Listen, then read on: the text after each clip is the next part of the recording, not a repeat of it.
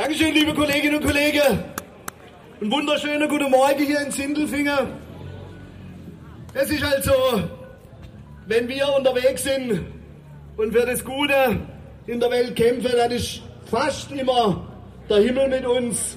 Zumindest heute Morgen ist es so.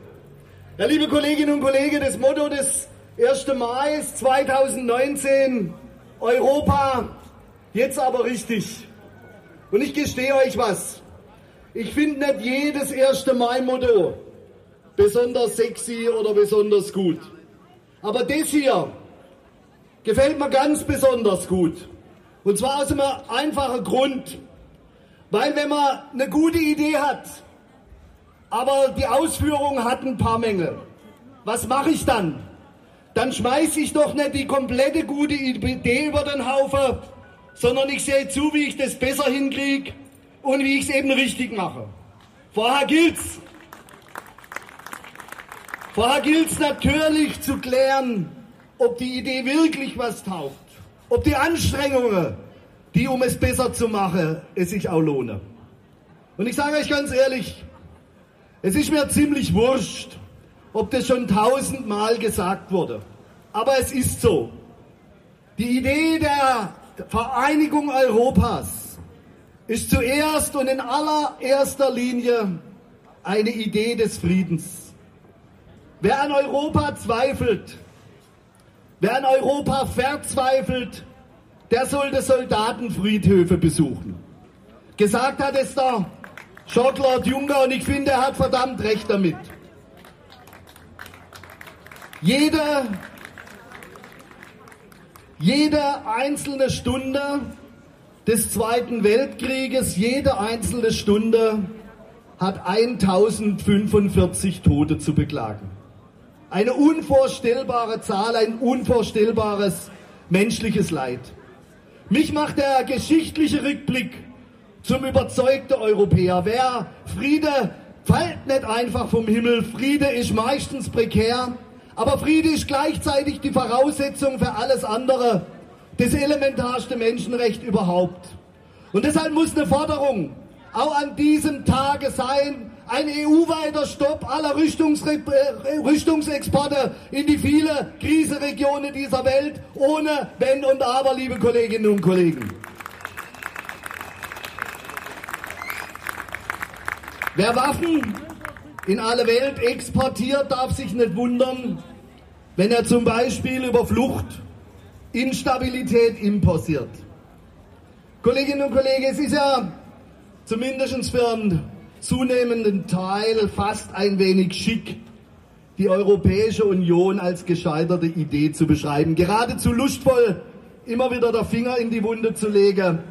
Eine Frage treibt mich da um, wenn ich das höre. Wie genau sähe denn eigentlich die Alternative zur EU aus? Was käme denn dann? Schauen wir uns doch mal um. Die Zeitschrift Economist legt jedes Jahr einen Demokratieindex vor. Gemessen werden unter anderem, wie frei Wahlen sind, wie es um Bürgerrechte, bestellische Meinungsfreiheit, um Pressefreiheit, um Beteiligungsmöglichkeiten der Menschen und so weiter.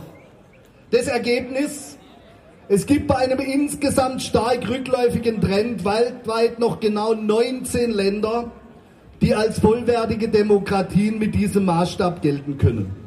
Dort leben übrigens gerade mal 4,5 Prozent der Weltbevölkerung.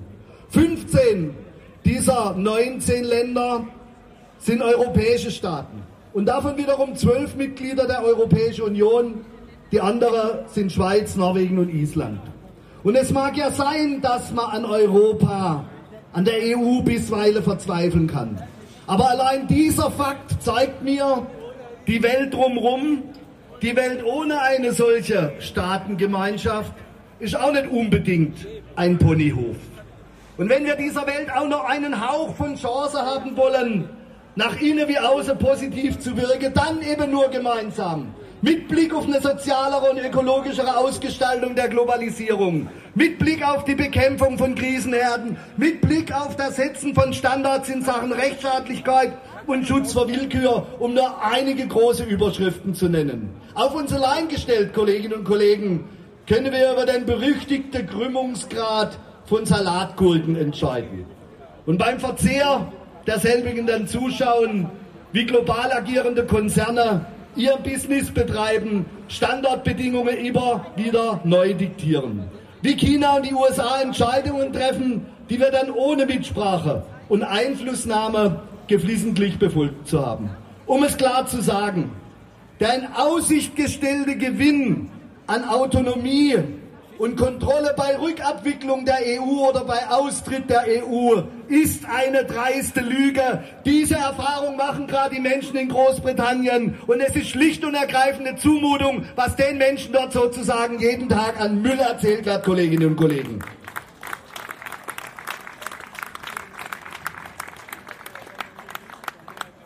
Wie sähe denn aus europäischer Sicht die Welt ohne die EU aus? Sie besteht dann in Europa aus zwei Gruppen. Aus Ländern, die zu klein sind und aus Ländern, die es noch nicht von sich wissen. Ich erwarte von keinem von uns, wahrscheinlich hört sich in vielen Fällen gar nicht gut an, dass wir alle morgens unter der Dusche die Europahymne, die Ode an die Freude singen. Das müssen wir den Profis überlassen, dass das gescheit anhört. Aber Europa braucht mehr wohlwollende Kritiker. Und ganz gewiss keine Nationalisten und sonstige Spinner, die die Uhr ganz, ganz weit zurückdrehen wollen, die ihre reaktionäre gesellschaftliche und wirtschaftspolitische Vorstellungen auf die zwischenstaatliche Beziehungen übertragen. Das ist doch ein Schwachsinn, Kolleginnen und Kollegen. Solche, die vermehrt mit kitschig romantische Bilder eine homogene, von Interessensgegensätze freie Volksgemeinschaft beschwören, die es so nie gab und vermutlich auch so nie geben wird. Die nationale Alleingänge aus einem nationalen Überlegenheitsgefühl anbieten und dies dann oberflächlich freundlich als sogenannter Ethnopluralismus bezeichnen. Dieser tun, als gäbe es in erster Linie Konflikte zwischen den Völkern und dabei aus niedrigen Motiven unterschlagen, dass die Trennlinien wo ganz anders verlaufen.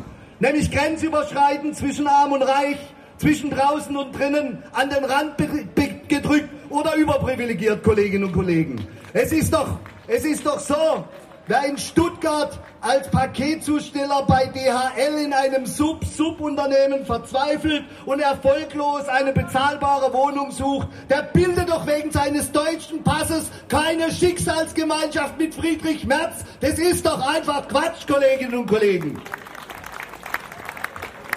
Nein, der Paketzusteller leidet unter denselben Bedingungen wie in anderen Ländern Jugendliche in Griechenland, in Italien, in Spanien, die trotz guter Ausbildung den Einstieg in den Arbeitsmarkt nicht schaffen und die von einer eigenen Wohnung, weil sie sie nicht bezahlen können, nur träumen. Und ich will deutlich sagen, wir sind als Gewerkschafterinnen und Gewerkschafter auch Träumer. Aber nicht nur.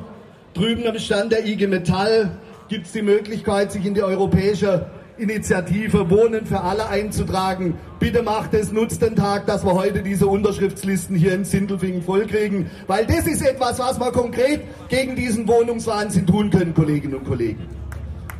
Wir lassen,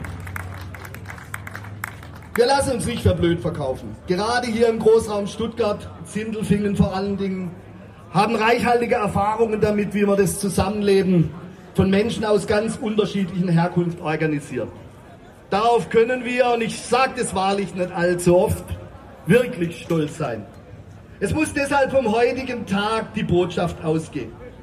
Wer versucht, einen Keil zwischen Menschen und Nationen zu treiben, der ist nicht nur ein ausgemachtes Arschloch, sondern der kriegt auch unsere Gegenwehr jeweils in der passenden und notwendigen Dosierung und Darreichungsform. Kolleginnen und Kollegen, das lassen wir uns nicht bieten, den Spaltpilz in die Gesellschaft zu treiben.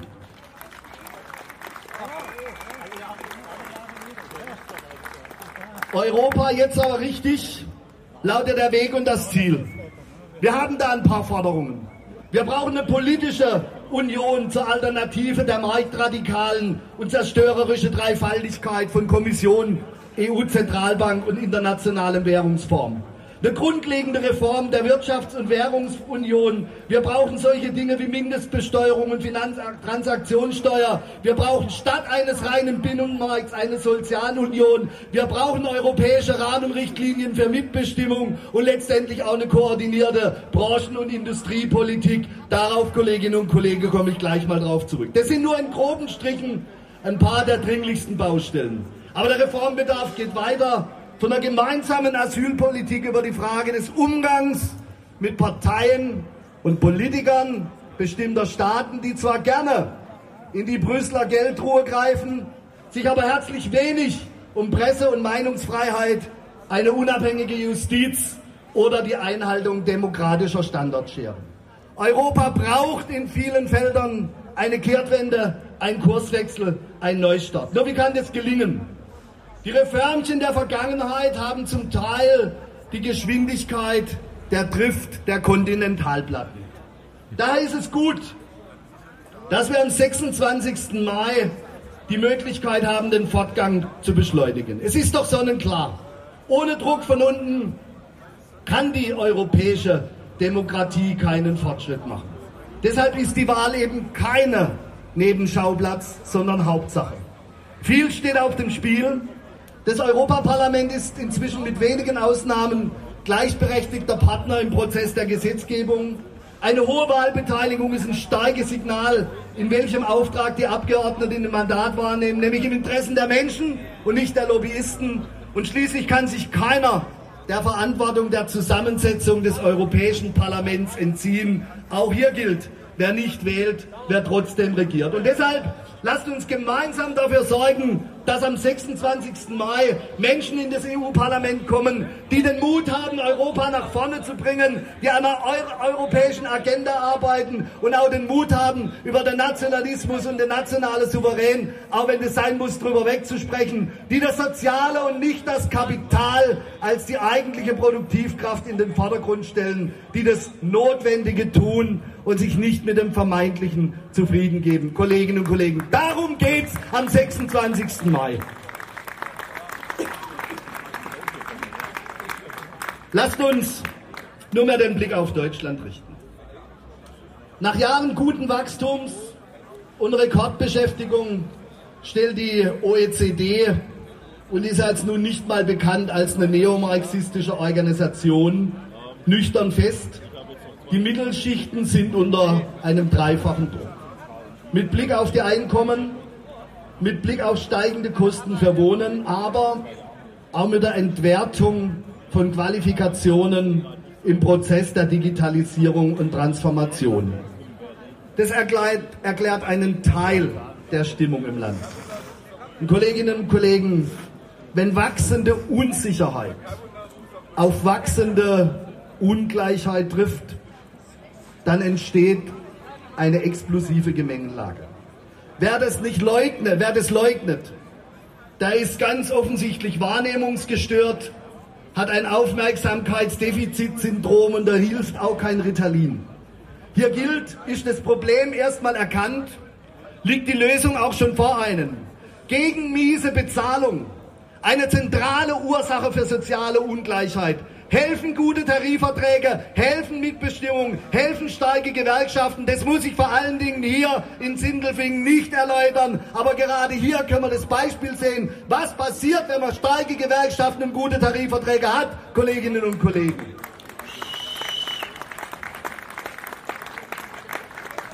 Ich sage an der Stelle deutlich, weil gerade nach unserem letzten Tarifabschluss in der Metall- und Elektroindustrie das Geheule im Arbeitgeberlager wieder ganz besonders groß ist. Da wird von Öffnungsklauseln, Verbetrieblichungen, modularen Tarifverträgen und so weiter und so fort geredet.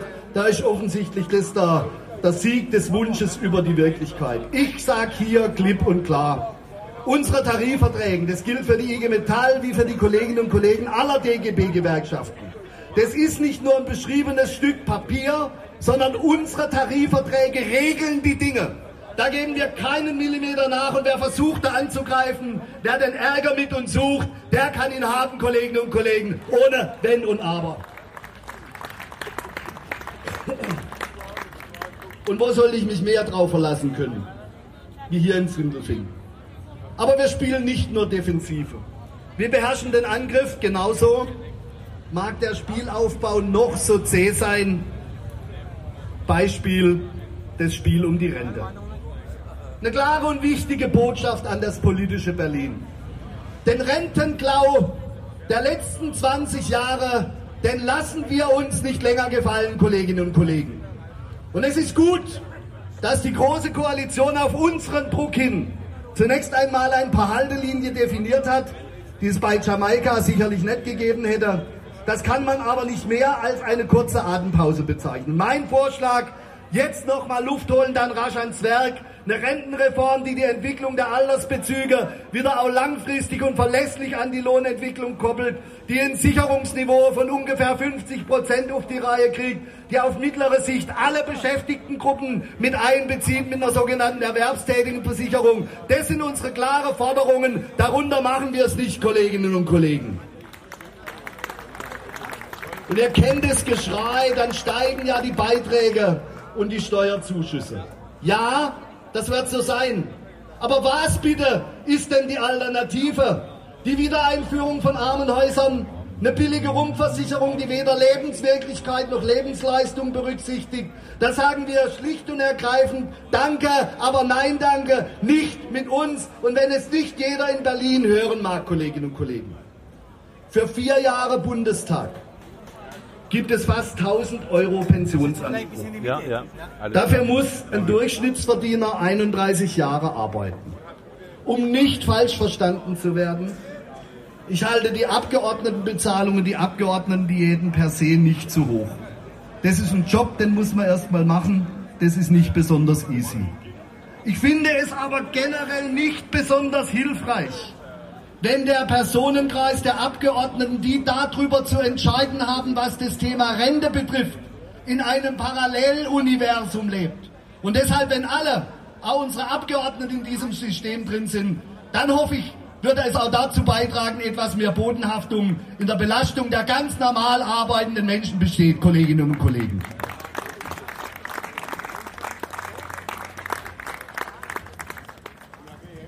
Die Liste der Themen, die es am 1. Mai verdient hätten, angesprochen zu werden, ist länger als jedes Band im Werk Sindelfingen.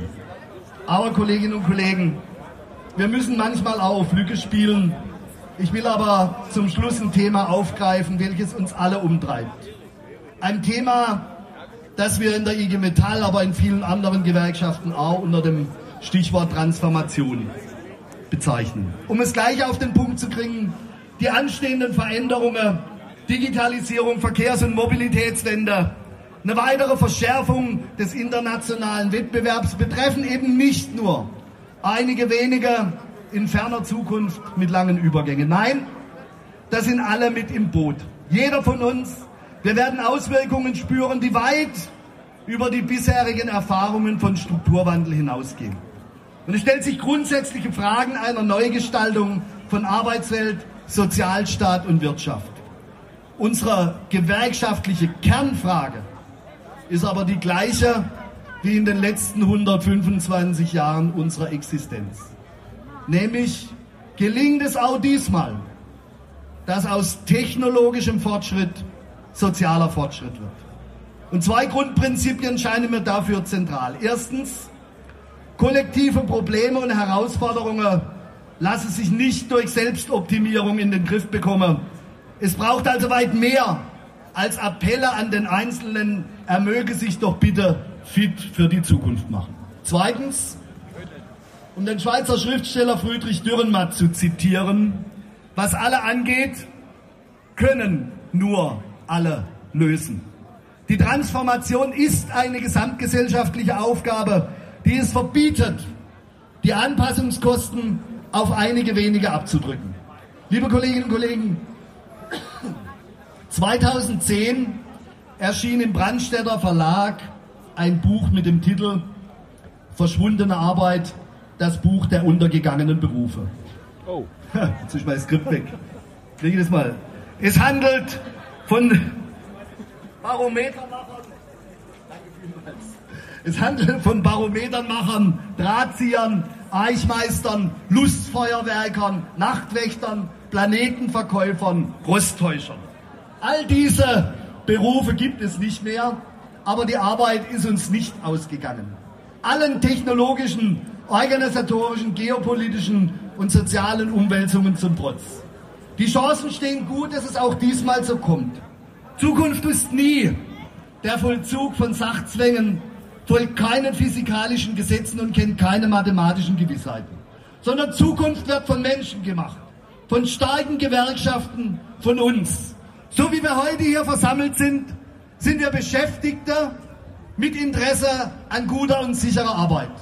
Wir sind Bürgerinnen und Bürger mit dem Wunsch nach gesunder Umwelt und Klimaschutz. Wir sind Verbraucherinnen und Verbraucher nach bezahl mit dem Wunsch nach bezahlbarer Mobilität und Energie.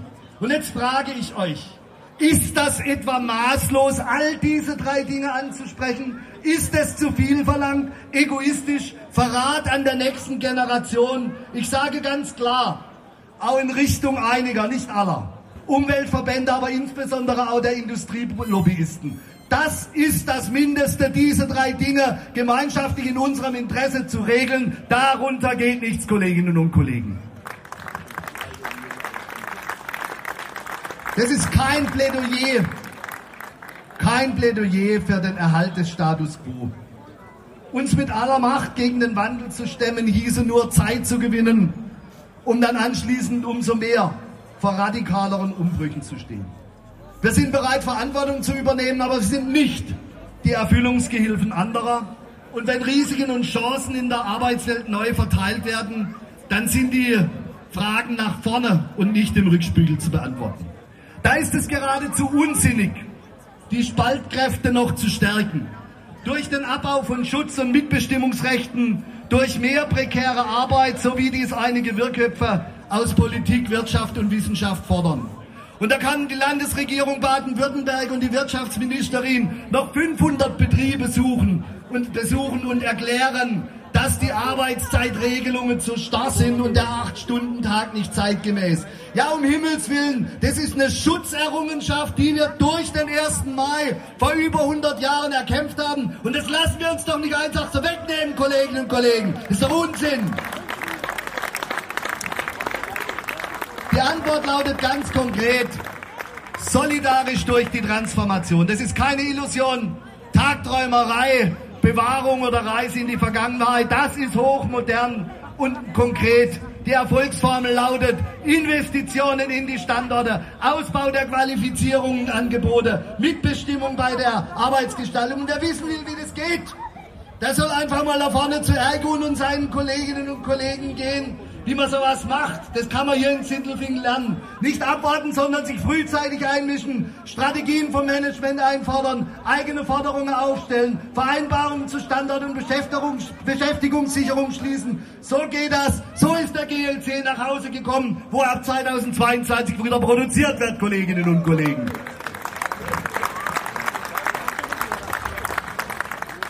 Das ist genau die Art von Antworten, die wir brauchen, um den absehbaren Wegfall von Arbeitsplätzen in der Antriebstechnik abzufedern. Deshalb mischen wir uns ein.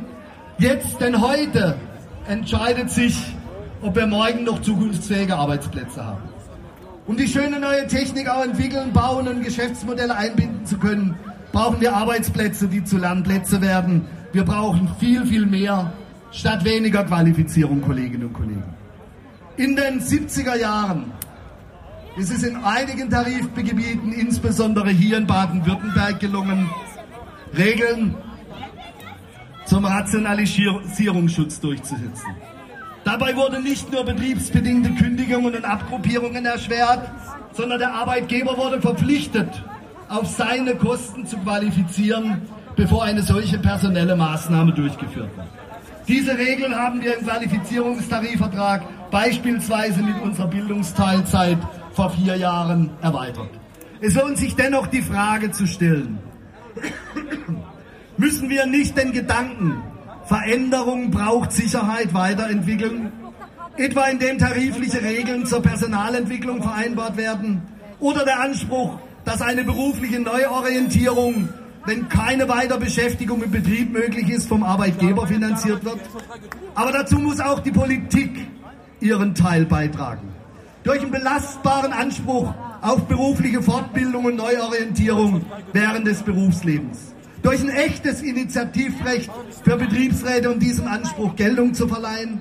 Durch die Einführung von Instrumenten, die durch längere Umqualifizierungsphasen auch im Unternehmen möglich sind. Für diesen dritten Punkt haben wir vor längerer Zeit und immer wiederholt den Vorschlag eines sogenannten Transformationskurzarbeitergelds gemacht. Jetzt lese ich vor wenigen Tagen in der Zeitung, dass die baden-württembergischen Arbeitgeber sich dagegen aussprechen. Ich kann das nicht nachvollziehen, weil das ist ja auch in ihrem Nutzen, wenn mit staatlicher Unterstützung die Menschen langfristig qualifiziert werden. Aber ich sage hier an unsere Arbeitgeberverbände in Baden-Württemberg, wenn ihr das Transformationskurzarbeitergeld eben nicht wollt, dann ist doch die Logik ganz klar, dann werden wir einen Tarifvertrag einfordern, dass ihr das eben bezahlt, Kolleginnen und Kollegen. Das ist die Antwort, die Sie offensichtlich hören wollen. Das ist alles, wenn man es ernst meint, wahrlich keine Kleinigkeit und reicht dennoch nicht.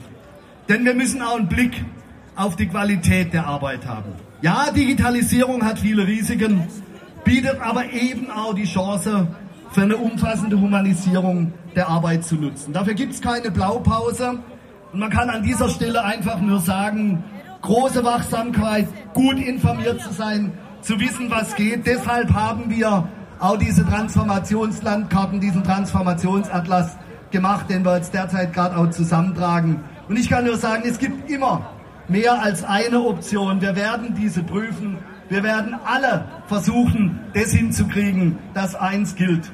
Wir brauchen die Option, die den Menschen mit seinen unveräußerlichen Bedürfnissen in den Mittelpunkt stellt, mit einfachen Worten. Wir wollen das auch diesmal. Technischer Fortschritt sozialer Fortschritt wird, liebe Kolleginnen und Kollegen. Ich komme ich komm auf die Zielgerade. Aber ich kann nicht von dem Rednerpult wegtreten, auch wenn man das Skript da wegweht, ohne ein paar Sätze zur Quelle unseres Wohlstands zu verlieren. Es ist doch so, wer noch vor wenigen Jahren das Wort Industriepolitik in den Mund genommen hat, der sah so oft aus, als hätte er einen entzündeten Backenzahn moderne Finanzdienstleistungen, das war hip und cool, Industrie war von gestern. Das haben wir zum Glück größtenteils überwunden. Aber damit ist nichts, aber auch gar nichts in trockenen Tüchern. Ich sage hier ganz klipp und klar, wer auf die Industrie verzichtet, verzichtet auf die Zukunft. Das gilt insbesondere für den Fahrzeugbau. Was wir brauchen, ist ein intelligenter Strukturwandel, kein einfältiger Strukturbruch. Und ich sage auch deutlich, ja, die IG Metall, der DGB stehen ohne Wenn und Aber zu den Pariser Klimazielen. Aber wir fordern eine Mobilitäts- und Energiewende, die keinen Wettlauf um willkürliche Reduktionsziele folgt und den Autofahrer nicht den schwarzen Peter zuschiebt. Wir wollen Investitionen in klimafreundliche Produkte und Prozesse, Infrastrukturen, einen verlässlichen und ambitionierten Ordnungsrahmen. Wir arbeiten für eine innovative und nachhaltige Industrie in Deutschland. Ohne uns wird es nicht gelingen, liebe Kolleginnen und Kollegen. Das ist die ökologische Transformation als Gegenmodell zur Deindustrialisierung, die im Übrigen nicht mal dem Klima helfen würde. Kolleginnen und Kollegen, Klimaschutz, Innovation und Beschäftigung müssen zusammengebracht werden und nicht gegeneinander ausgespielt. Wir erleben gerade eine Jugendbewegung, die auf die Straße geht und den Mund aufmacht und nach Taten verlangt.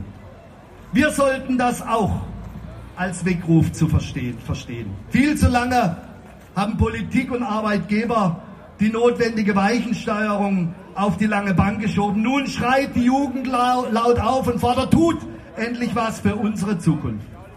Ich sehe die jungen Menschen nicht als unsere Gegner, nicht als Bedrohung und schon gar nicht, wie der eine oder andere Politiker meint, als naive Laiengruppe. Wir haben allen Grund, uns mit deren Forderungen auseinanderzusetzen und selber Druck auf die Politik zu machen. Das werden wir tun am 29. Juni in Berlin. Wir wollen gegenüber Arbeitgebern und der Politik ein klares Signal setzen. Die Uhr tickt. Jetzt muss gehandelt werden und Dieser Wandel gelingt nur mit den Beschäftigten, der gelingt nur mit uns.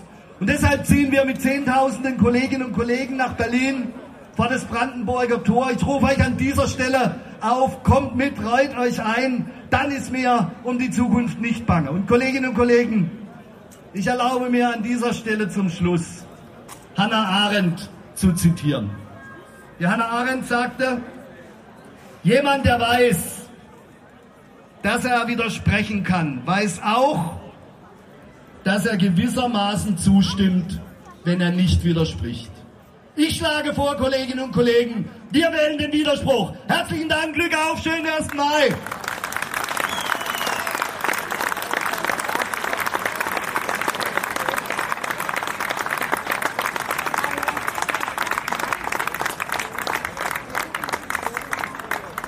Lieber Roman,